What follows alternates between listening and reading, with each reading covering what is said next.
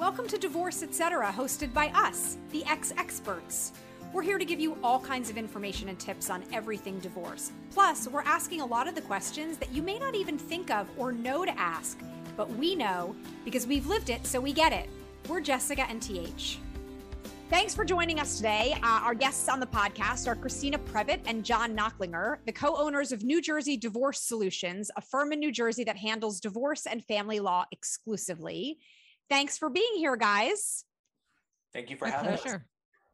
Welcome. Um, we wanted to delve into the topic today of some of the most common mistakes that men and women make during divorce. Um, we're mistakenly or not assuming that the most common mistakes between men and women may not be the exact same and probably just really useful information for people to hear in terms of what those are and how people can try to avoid them and possibly some alternative solutions to getting around them. Um, so, in your experience, both of you, do you feel like there is generally a difference between the biggest and most common mistakes made during divorce by men and women?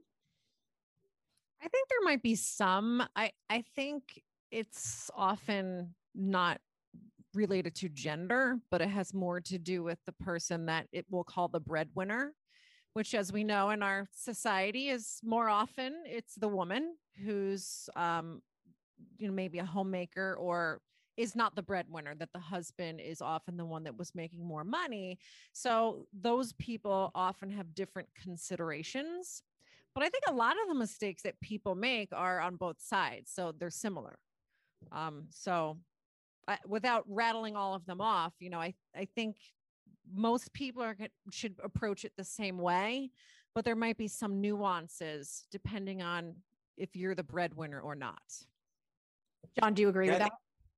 So I think that's right. And because a lot of men still are making more money, even though that's changing every day, um, it, it's difficult to see whether or not the mistakes that they're making is because they're a man versus they're you know making more money or uh, whether uh, one person's taking care of the children and the other one's not.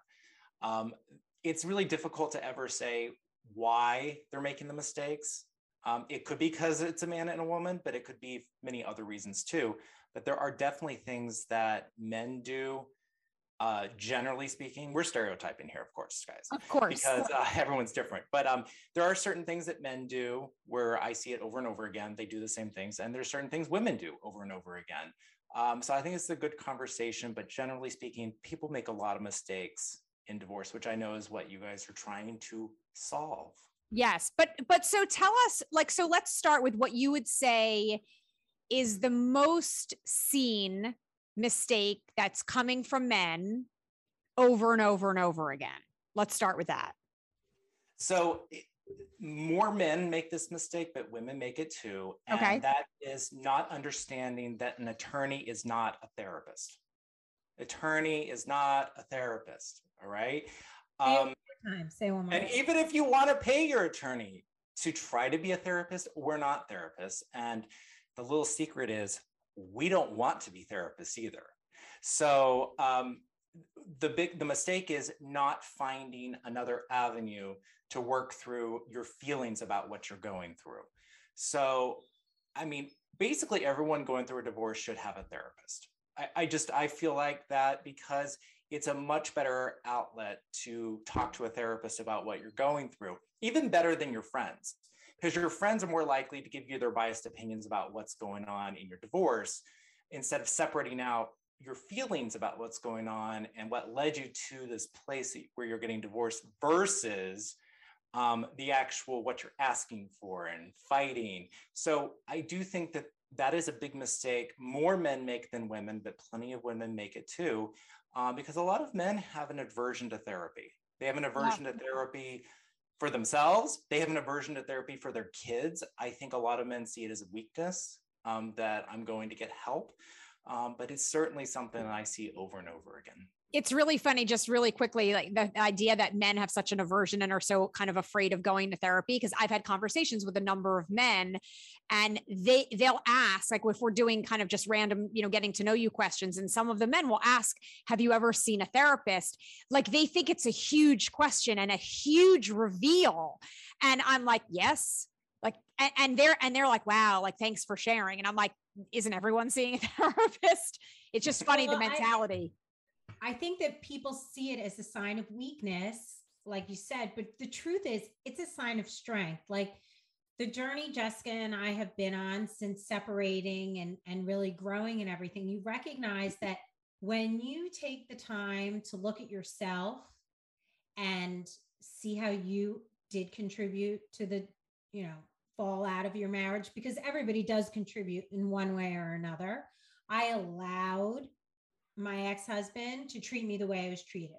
I allowed that to happen. I didn't I didn't you know participate in in that kind of behavior, but I still played a role in it.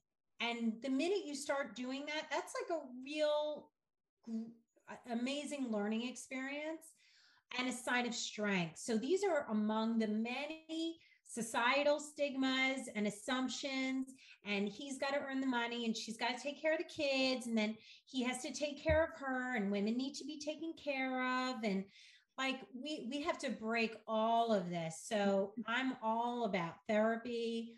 I'm all about picking your friends who aren't toxic and learning how like it's fine to be friends with everyone who's chirping in your ear. You just can't take it all in. So if you're going to take it all in then they got to go. Right right Christina, what do you think? Yeah, I think that I think we as women are a little more accustomed because of our cultural training to talk more. And we just talk more. You know, that's what you do with your girlfriends, right? You talk about everything. You talk about your emotions and your relationships, and you get every detail. And we're just comfortable with that already. And I, and again, we're generalizing, but I think a lot of men aren't. You know, they're sort of trained and raised not to show a lot of emotion and not to cry and not to go talk to their friends and you know talk about all the emotional problems that they may be having. So they keep that in. So i think it might be a more natural inclination for women to want to go to therapy or to get some sort of therapy from their girlfriends but men aren't really getting that. So who are they talking to? Right. That's really the problem and, you know, I think John and I both have different experiences as divorce lawyers because of our gender. So maybe a male client feels a little more comfortable saying certain things to him that they wouldn't say to me, or vice versa. Same with women. So eh, it's funny to hear John say that he feels like the men are in more in need of therapy because I feel like the women are more in need of therapy because we do feel the need to talk so much. You know, men, I feel like will just you know, go watch football and drink a beer and that's their therapy. You know, women need to talk about everything all the time. Yes. Don't right do away. that. Yeah, right don't away. yes, right away. Yeah. Don't do that with your lawyer. They're too expensive. Right. You yeah. Know, so and you know, it's not that we don't want to be there for our clients and and lend an ear on occasion, but that's not our job. That's not our role in right. your divorce. Right. So don't don't use us as a therapist. We're really not qualified to do that for you. totally. I think I feel like, you know, people are just so vulnerable and they just want to tell somebody their story. So if they lawyer up right away and you're the first person you they see, you're getting it. Like oh, you yeah. are so getting it. And if you don't nip it in the bud right away and they're not listening to you to go get a therapist, you're going to keep getting it because then they don't want to go and tell their story, start all over again and tell somebody else. Now I have to broker a new relationship and want, want, right. want, whatever. But I also, those are the excuses. I also think that part of it is because there are, depending on the circumstances of each person's divorce, there are people who want you or feel like you need to know every single detail so that you can figure out a way to spin it and use it against their soon to be ex. Like you need to know all of the ways that he did this and and and I, but here's what I said instead but then he insisted on doing it this way and that's why this happened I would venture I have a friend in particular that I'm thinking of when I when I say that and I would venture to say that there are people who don't think they're using you as their therapist, but are trying to to get you to they understand right, right, where they're coming from, well, so that you can make sure that the other person is the wronged party. There, there's a mistake in that thinking, though, and I'm so glad that you brought this up because this actually gives me insight into the to, to the client mind because I'm on the other side of the table, but that's really where people go wrong. That is not the purpose of a divorce as a legal proceeding, because that's how people really need to look at it, at least when they're at their lawyer's office. It's a legal proceeding. That's what it is. And I think that's where the disconnect is because for you, the litigant, that's not what it is. I mean, if the legal part is just a necessary part of the whole thing, but for you guys, it's such a small part of it for you it's about the emotional and psychological breakup the the breakdown right. of your family your, the life that you've known and for us it's such a small piece so we're not focusing on all the terrible things that your husband did or that your you know the wife did it's really largely irrelevant for the job that we have. So maybe that's what we're really talking about when we're referring to therapy is you you can complain to your attorney but they can't do anything about it there's no way for this legal proceeding to make you whole mm-hmm. it's only about uh, custody and parenting time and issues like that related to the children or strictly about money and property distribution that's all right. it's about from a, a legal proceeding aspect. so managing expectations up front is really critical i guess it's kind of like you have an amp like your foot hurts, right? You're not going to the eye doctor for a problem with your foot. You're going to the foot doctor. So you're going to the lawyer to work out the finances and the business part of your marriage.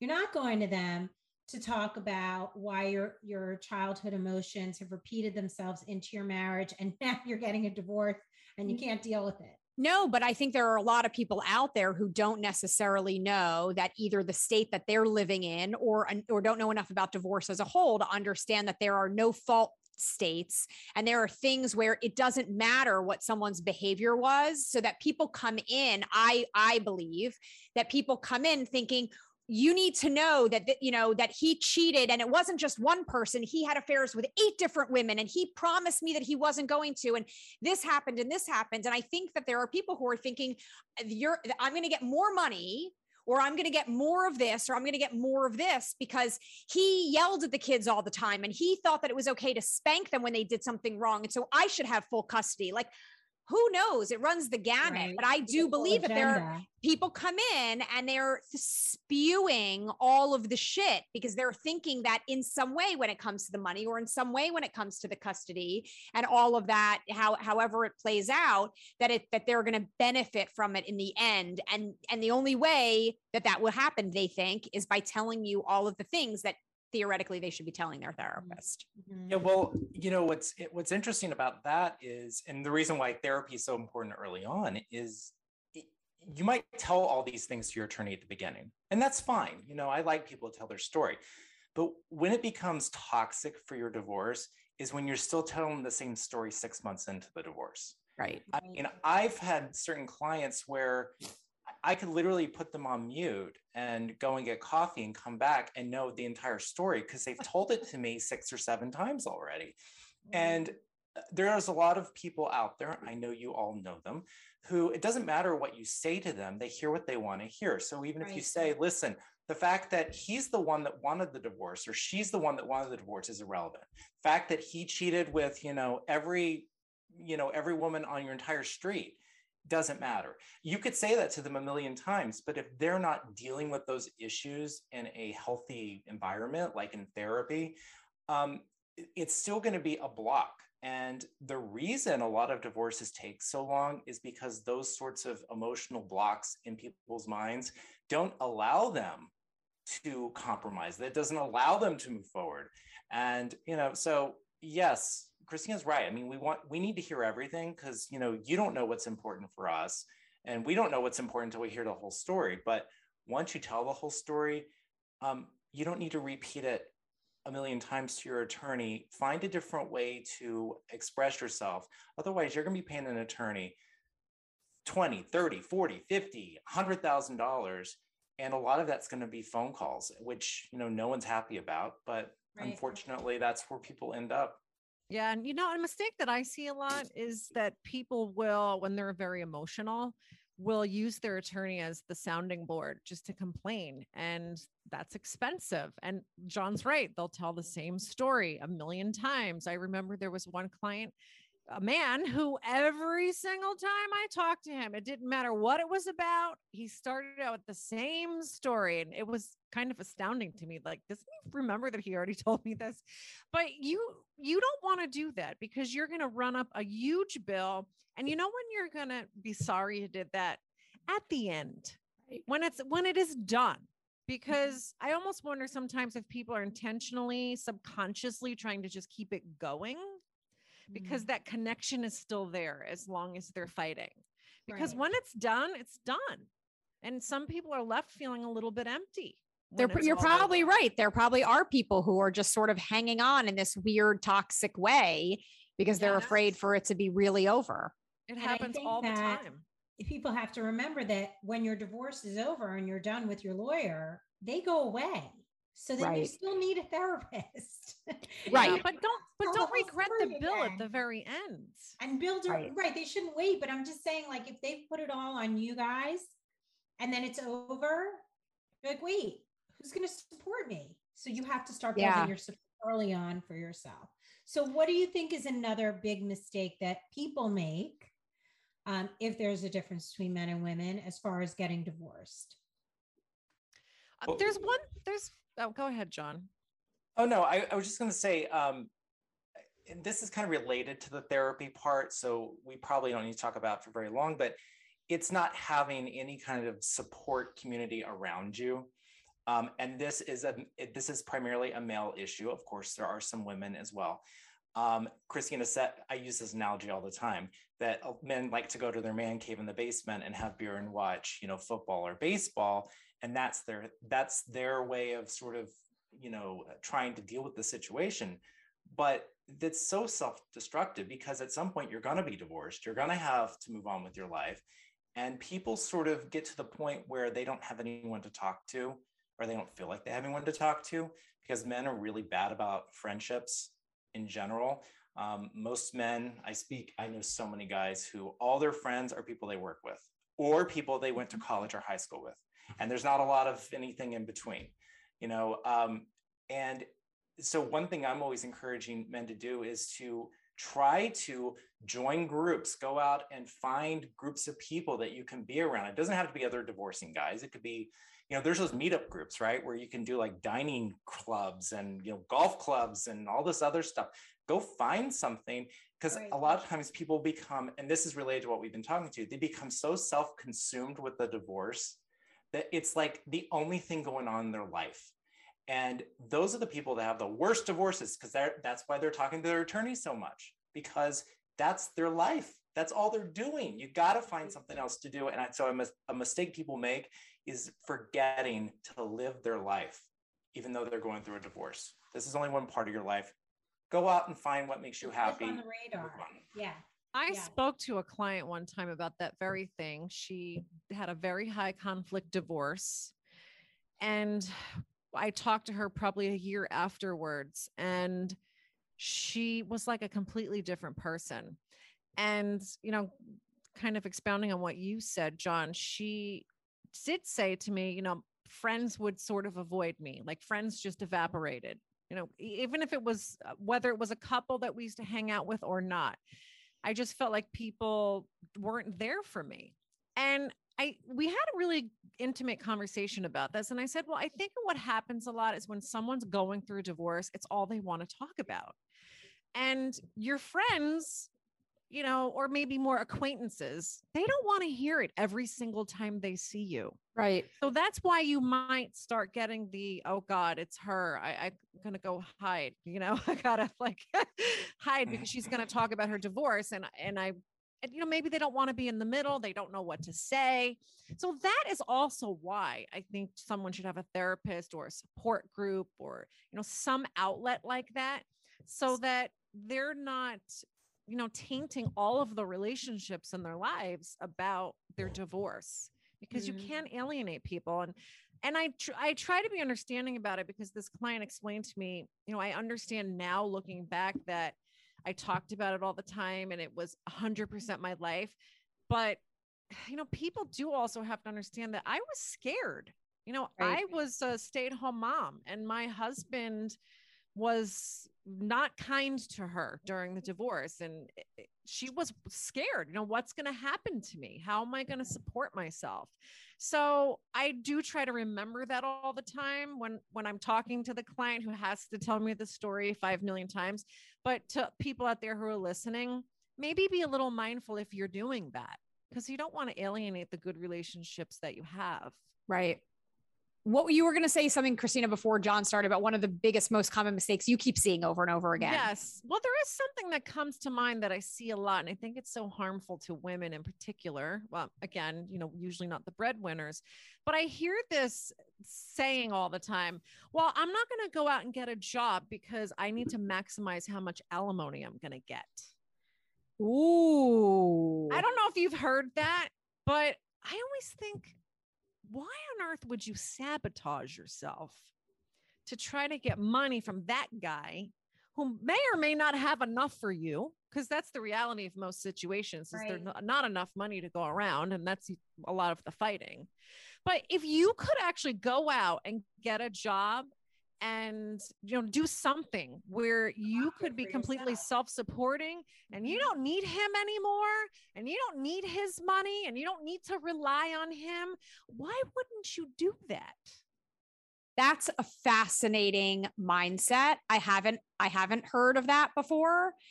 I i'm not now that you say it i don't know that i'm that surprised. I could i could see that being the rationale for some people but i also agree with you. But i i think i come from a place of more like as long as i can support myself and stand on my own two feet it's a it's a safer place to be. I i don't have to be as scared.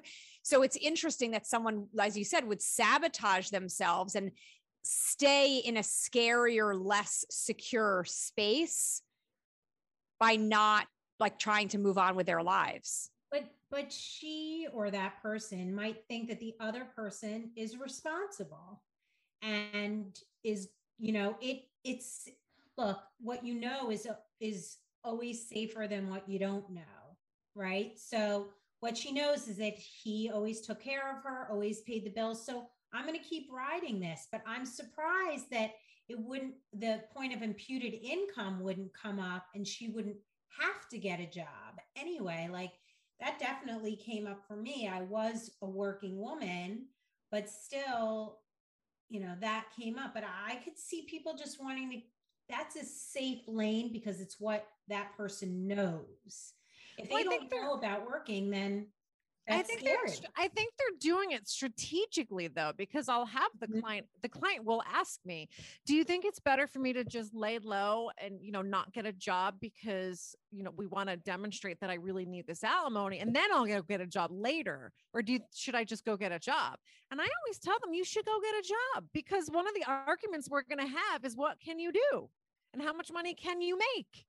Right. So if you actually go out and get the job, whatever it is, we have there's our evidence. Look she's at work and i think you always look better to the judge too. You're not just you know sitting around like waiting to get your alimony.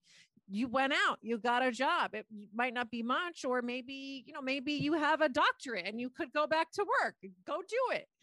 Uh, but whatever it is you know go do that that job or that aspiration or even go back to school. You know use that time to do something productive. It's not helping him it's helping you. Right. It's it it makes me question though if one of the mistakes i don't know how quite, quite how to phrase it that you guys see are people um making not necessarily the best decisions in order to try to somehow maintain or sustain the lifestyle to which they've become accustomed.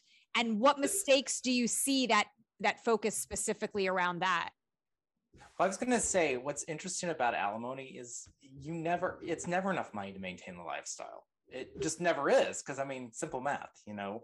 Um, but Well, the middle, Mackenzie average middle class- Bezos may disagree. Well, Yeah, yeah, an I know. average middle class. average, an average family. But Yes. um, I I see this all the time too. Um, Jessica and Th, Uh, it's it actually is more common than probably most people believe. But um, there's a lot of people out there, mostly women, but it, there are some men who almost look at alimony as an entitlement. Like I'm entitled to this alimony. When the Right. purpose of alimony is to allow somebody a smooth transition into post-divorce life and let them get to the point where they're self-sustaining. That's supposed to be what alimony is about. And what really is interesting is the people that um, Christina is talking about that have been married for 25 or 30 years. That's one thing, right? Because that you know the employability may be very difficult after not working for that long. It's the people that have been married for like five to 10 years that I sometimes want to strangle and be like, you weren't married that long. Why in the world do you think that you shouldn't have to go out and get a job? Um, and then I have to have that other conversation because I, I have the same conversation Christina has with them. I say, what if what if he gets hit by a car tomorrow? Oh God. What are you what are you gonna do? Let, let's say he hits by a car, but the life insurance wasn't being paid because he stopped paying it. What are you gonna do then? I mean, like it's all about. I mean, Jessica, you and Th are you know uh, very independent women, uh, but it's you know why would you not want to depend on yourself and use alimony to transition yourself to whatever you're going to do next? Um, it- it's an entitlement issue, and it's interesting because a lot of states in the country don't have alimony. I mean, we're living up in the Northeast where alimony is very common. Um, like the entire South, alimony is very rare. And so it's very interesting, not just uh, how, like, geographically in the United States, like how everyone perceives alimony so differently. But yeah, I see this all the time. Well, I'll Well, tell you. I- I, I, I sorry, Christina. I, I was just going to say, like, I consider myself a pretty well-educated, smart person. I mean, and again, when you go into divorce for the first time, you really don't know what you don't know. But but I walked in and I remember just asking, so like, what are you entitled to, for lack of a better word? And I remember we had one meeting. My first husband and I had one meeting with the two of us and our lawyers at the same time, and his lawyer was like at most you'll get and it was like a pittance uh, for up to five years. And i remember thinking like the movies that i saw growing up like they were getting paid out for life. And it didn't really matter at the time because i did have a job and i was self-supporting and i ended up waiving the maintenance anyway. But I was like, what do you mean up to five years? Like I'm gonna get a thousand dollars a month for three years and that's gonna be the end of it. And I, I think that there are a lot of people, John, to your point of like feeling entitled. I think it's like the what we think based on things that we've read or movies we've seen or TV shows that we've seen or the stories that we read in the paper about not just the standard middle class families, but you know, these uber wealthy families and kind of what you th- expect because that's what you think is actually happening and it's not happening. Well, Well, I I'll have to. you- I, I, have want to tell you my experience quick, and then I want you to, you guys both to comment on what we both had to say because it's very, very different. My alimony was very generous, and I had alimony and child support. I had three kids. I I was currently unemployed because the company imploded, but I had a home business. Like I was always scrappy, so I had potential to make money. And um, my alimony just ended after 10 years, I got 10 years of alimony, which now I understand is like virtually impossible. Like that's just not what happens anymore. It's like half the number of years that you're married, and we were married 13 years. So I should have gotten not 10 years. So anyway, it just ended. And I will just say that you should listen to what John said about it being like this is a float. Use the time because I I went back to work and and that's what I always did. But if I hadn't and I waited, I would have been like, holy shit, because it was a lot of money. It was a lot of money. It ended all at once. And even now, I mean, I can still support myself, but still, it's like, God, I really enjoyed that money. that, that like, I could do so much more. I yeah. Could, I could keep my Rue La La account open. I could just buy something and not think about it. And so as you slowly wean your you should wean yourself away from it if you're getting alimony and really use that time and fortunately i'm in a position where like i said i can support myself but if you haven't been in the working world for a really long time or ever take classes learn the computer if you love to sew go be the sewing king or queen you love cars go fix cars and build cars or do whatever your passion's at because even in the in the privileged position that I was in, I was I'm still missing my alimony, but it's done. It's time to move on. I'm a grown girl. Um, okay, so those are I, different positions. I have to disagree with John. We, we often disagree.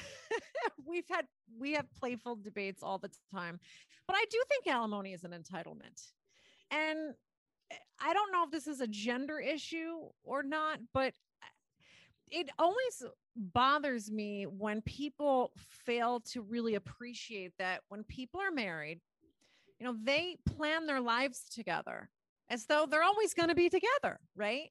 So when you're in the thick of it and you're not thinking about divorce, like, oh, well, what if we get divorced later? No one's thinking that. So a lot of situations, a lot of families have the dad who goes, you know, and we're we're generalizing, right, with heterosexual couples. Yes. But you know, dad goes to work, he gets to focus on work, he gets to, you know, climb the corporate ladder, make his money, he brings home the bacon. Like that's the traditional arrangement, right? Mom's at home, she's taking care of the kids, she's keeping the husband's underwear clean, doing his laundry, picking up his dry cleaning, cooking dinner, taking the kids to school and soccer and the doctor's appointments and their little birthday parties. And you guys know all the stuff yep. that you have to do. And then there comes a time when, you know, maybe they have a discussion. Well, it just makes more sense for me to go to work and make the money, and I can make a lot of money, and you can stay home, and our kids can be cared for and not be in daycare all day. So then fast forward when somebody decides, oh, you know, this isn't working out anymore. We need to get divorced. Oh, by the way, lady, you know how you've been making a home for us? Well, you that's got to stop. So go get a job. I know that you haven't been out in the workforce for, you know, 10 or 15 years, but sorry, go find a job and go make money because gravy train is over. So, you know, I think I'm expressing how I feel mm-hmm. about it, but it, it is an entitlement because you can't convince me that that woman who gave up working years and that this was a decision that you both made together to mm-hmm. benefit both of you and to benefit your children, that mm-hmm. woman should get alimony. The question is really how long, how much, you know, right. we can get into a philosophical debate about what it's really for. It, you know, we'll end at some point in time. So I do think that it's an entitlement. And I think women in that, those situations, they should have the alimony. Um, they should be more strategic about what they do with the money and how what they do to rehabilitate themselves if you will so that they can you know be marketable and have skills and and go out because you don't get those years back. Those no. years that you give up you know your 20s or your 30s where you could have been establishing yourself in a profession you don't get those years back. You're right so th- I would tell people probably the people who should be listening to this are the ones who are married, happily married, or getting married. I would I always tell women this, you know, don't give that part of your life up. I know that your kids are important and you don't want the, a nanny raising them, but don't just completely give everything up to be a stay-at-home mom because you don't know if your marriage is going to last. I think so. as far as roles of, of traditional roles as you're describing of men and women in a, in a married um, you know in a marriage it still is on the women. Like for me he worked and i worked but i still did the doctor's visits. I still did the parties. I still did everything. So i actually had two jobs. And I did have a nanny part time just for picking them up because of logistic purposes. But I still did juggle. And I actually thought it was, well, now that it's all done, so it's fine, I can say, but it was almost easier when we divorced and he actually had to take on some of those responsibilities. Sure. Guess what? It's your weekend. You're taking them to practice. You've got birthday parties. We've got a family dinner. This, here's their agenda. Have a nice weekend. Like it's easier. But when you're going through it and when you're married and you are working and also taking care of the kids, it's it's still traditionally is the woman's responsibility. It's a lot, it's a lot of work. I feel I feel like, and maybe this is what goes into, I never had a prenup in either of my marriages, but I wonder if this is part of what goes into it. But I feel like there should be some sort of a legal strategy, document, procedure, whatever, where when a couple who's married makes the decision, Christina, that you're talking about, like, listen, does it make more sense for us now? We were going to start a family, you know, you stay home and and you're going to, you know, be more taking care of the kids and, and taking care of the house, which as we all know is a full-time job plus uh, for everyone. If that's at that point, it should be like, okay, we're making this agreement. We're going to go to the lawyer's office and we're going to say, this is the decision that we're making. And in exchange for this decision, if we ever get divorced, y- y- you, the breadwinner, will be responsible for paying me X amount per year from now that I quit my job. No, it's genius, you guys. This is fucking genius. I yeah. I always advocate for prenups, but you know people don't want to do them because but even in a prenup, love. But a prenup they, doesn't even doesn't even always cover it because I might sign a prenup and I may have a job, and seven years later is when I may decide to leave my job and create a family. And so I am now ownership of this genius idea that there should be a legal document of you're deciding that someone's going to quit their job. And here's and deciding your alimony payout your your spousal maintenance in advance so that when it comes down to getting divorced you're like oh no you already this is this is our agreement. You're going to pay me x amount per year now for the next that's going to be based 17 on years but that's going to be based on him or her not making any money when you first get married, as opposed to all the money they're going to be making 10 years into your marriage. You Whatever. Nowadays, it's all based on an income of up to like 85 or 100,000 anyway. And so, whatever, like. Well, you know what? I, and, and Christina, I, the situation you just outlined, that is absolutely, I mean, that's what alimony's for. I, I'm going to sort of um, backpedal asterisk by my statement. I, what I'm really talking about are the people, um, Christina, that have been married for six or seven years, and wife makes seventy thousand, and husband makes ninety five thousand, and they don't have kids, and just yeah. because she makes less, I get alimony, and I yeah. should get alimony for seven years. That's really what I was talking about. Like we've gotten to the point, at least in New Jersey, and New Jersey's a very uh, I don't know how to describe it, but alimony is almost automatic in New Jersey if there's a disparity in income. If you're married for what? What do you think? Two or three years? Now we're talking about alimony. It's getting it's well, gotten really it's egregious. It's not that the judge will award it. It's just that you almost you get almost forced into it if you want to settle. Yeah, you do. It's it's bad, but that's really that's really and that makes alimony a bad name for everybody is that everyone's using it in a different way um, because really it's for the reason that christina just said you've altered your life. Yeah. That and in that alteration you've financially um, suffered. You would financially suffer if you weren't married. And that's what alimony's for is to make sure that you're not just thrown out on the street whenever you um, get a, a, divorce and you can still maintain the standard of living that you helped build because you were staying at home raising the children. And it's of like there's so many things in between those two extremes but um yeah i don't know what was the mistake we were talking about? Is it just it was we well you were you were saying that the mistake was the fact that some people are feel entitled to alimony Oh yeah, okay. Which which stemmed from Christina saying that some people will say I'm not going to get a job right now because then it shows I need the alimony yes, I can get more. Yes. So it all came back around full circle. So so I want to torture guys for a second because I feel like we were talking about women making them this mistake. So let's talk about custody and men. Big mistake that I see men make is all of the sudden they start going through a divorce and now all of a sudden they're father of the year. Right. They're And- fun, and- fun dad too. Yeah, the fun, Oh, fun. best place ever. It's I know. At their house. and and not recognizing that they have to accept the reality of the way they've been acting during the marriage now even if they've been working and they haven't been home all the time that doesn't mean that when you come home at night you can't be an active father and on the weekends you can't be an active father um, but people seem a lot of guys seem to think that they're just entitled to having equal time with the kids even if that's not what the kids have been used to even if that's not appropriate with their schedules even if you know um, father doesn't really know you know the friends of the parents of all the friends they you know even if it's not great for the kids they really a lot of guys in this day and age just feel like that's they're entitled to it.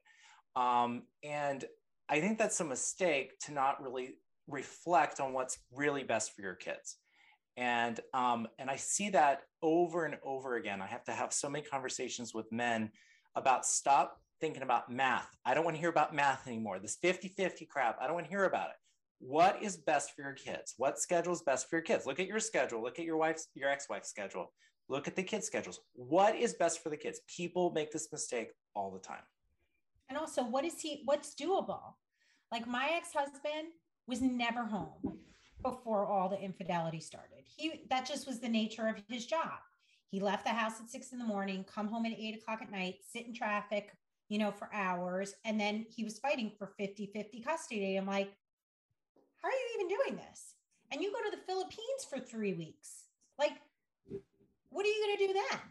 You know, like just he he was in such a mindset of I want share custody, I want share custody. I'm like, you've been nowhere for many years. Now you're showing up as father of the year. You don't know anything that's going on here, and you're disrupting their lives. Like uh, to do every other night was like bonkers. I also think- their best interest at all. But CH, I think to that point, it's some of it is guys wanting to like stick it to the to the ex-wives, right? Like they feel like they're going to be taken advantage of in some way financially. And so they're going to fight back by trying to maybe make the woman settle for less over here by giving, eh, you know, giving Right, the woman more custody and get and I also think that a lot of guys who probably were like pseudo absentee fathers while they were married because they knew that their wives were taking care of everything all the time.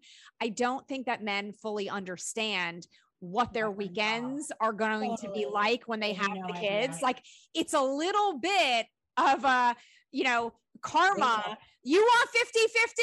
I'll show you 50 50. You know, I tried to do that as a strategy once in a divorce because the husband kept insisting you want a 50 50. And I said, you know what? And they had like four kids.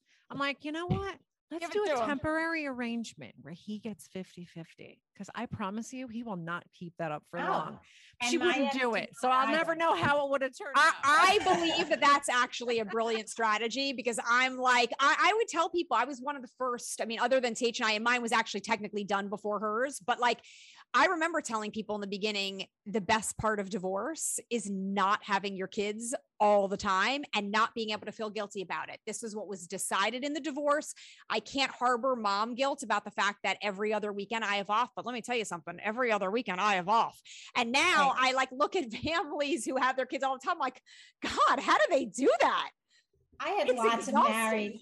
I had lots of married friends that were like, "Wait, you get Wednesdays and every other weekend and every other holiday off?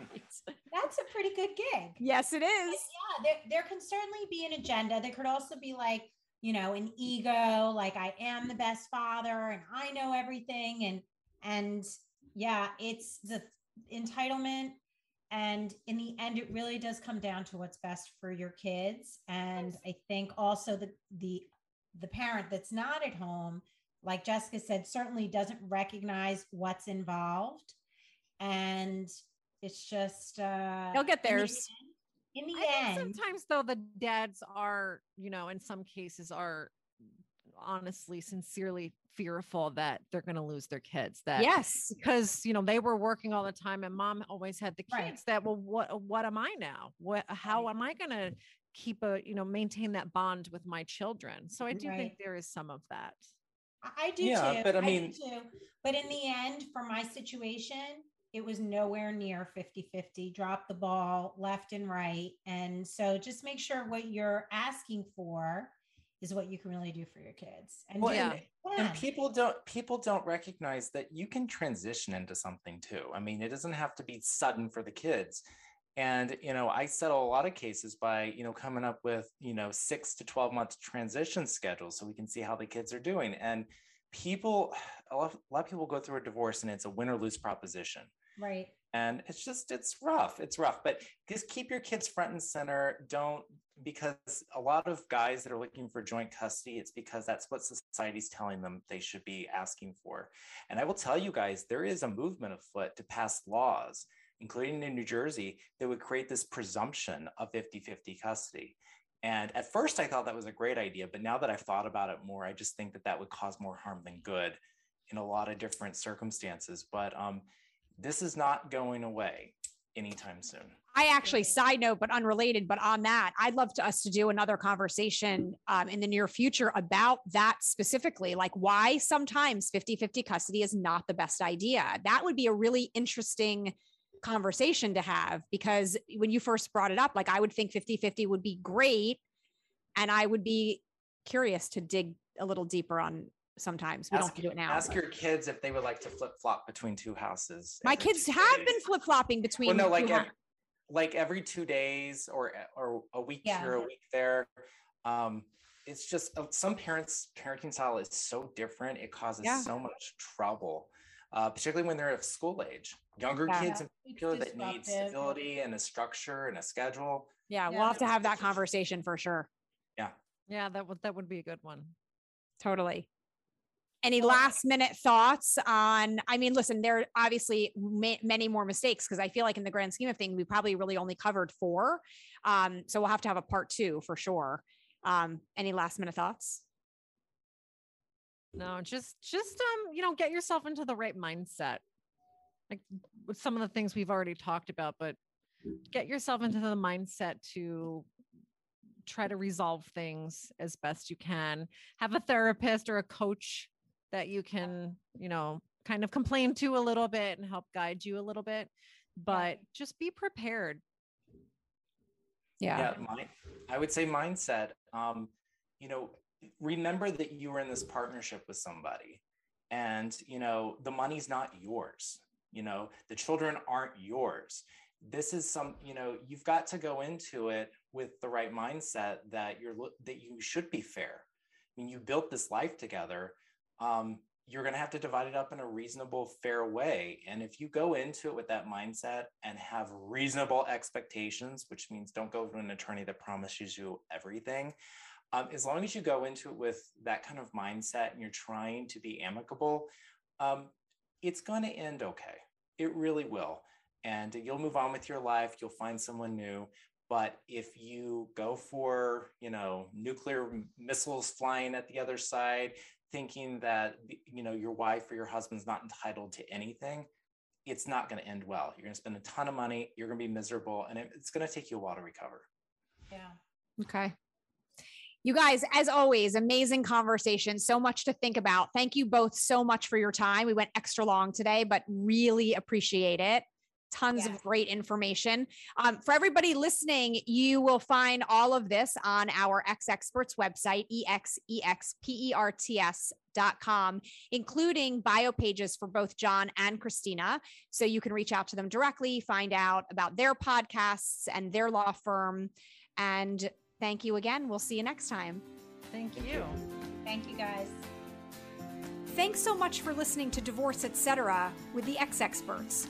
We really hope this episode was helpful for you in getting information you need and feeling empowered to get through it. And always remember there are so many of us just like you. Now, please hit the subscribe button so you always get new episodes and please rate and review us. You can also check out our website filled with free resources at exexperts.com. Follow us on social on Instagram and Facebook, and send us an email to let us know your thoughts or any questions or topics you'd like us to talk about. See you next time.